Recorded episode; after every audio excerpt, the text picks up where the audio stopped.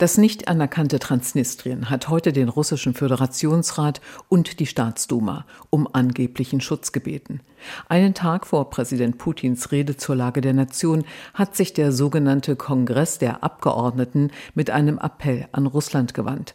Darin wird um die, Zitat, Realisierung von Maßnahmen zum Schutz gegen den Druck der Republik Moldau gebeten. Moldau würde einen Wirtschaftskrieg gegen Transnistrien führen. Tatsächlich wird die abtrünnige Region fast vollständig von Moskau ausgehalten. Aus dem russischen Außenministerium hieß es, dass man den Antrag prüfen wolle. Der Schutz der Bewohner Transnistriens, unserer Landsleute, so wörtlich, sei eine der Prioritäten. Mit ähnlichen Hilfsgesuchen hatten sich die Separatisten der sogenannten Volksrepubliken Donetsk und Luhansk Anfang 2022 kurz vor dem russischen Einmarsch in die Ukraine an den Kreml gewandt.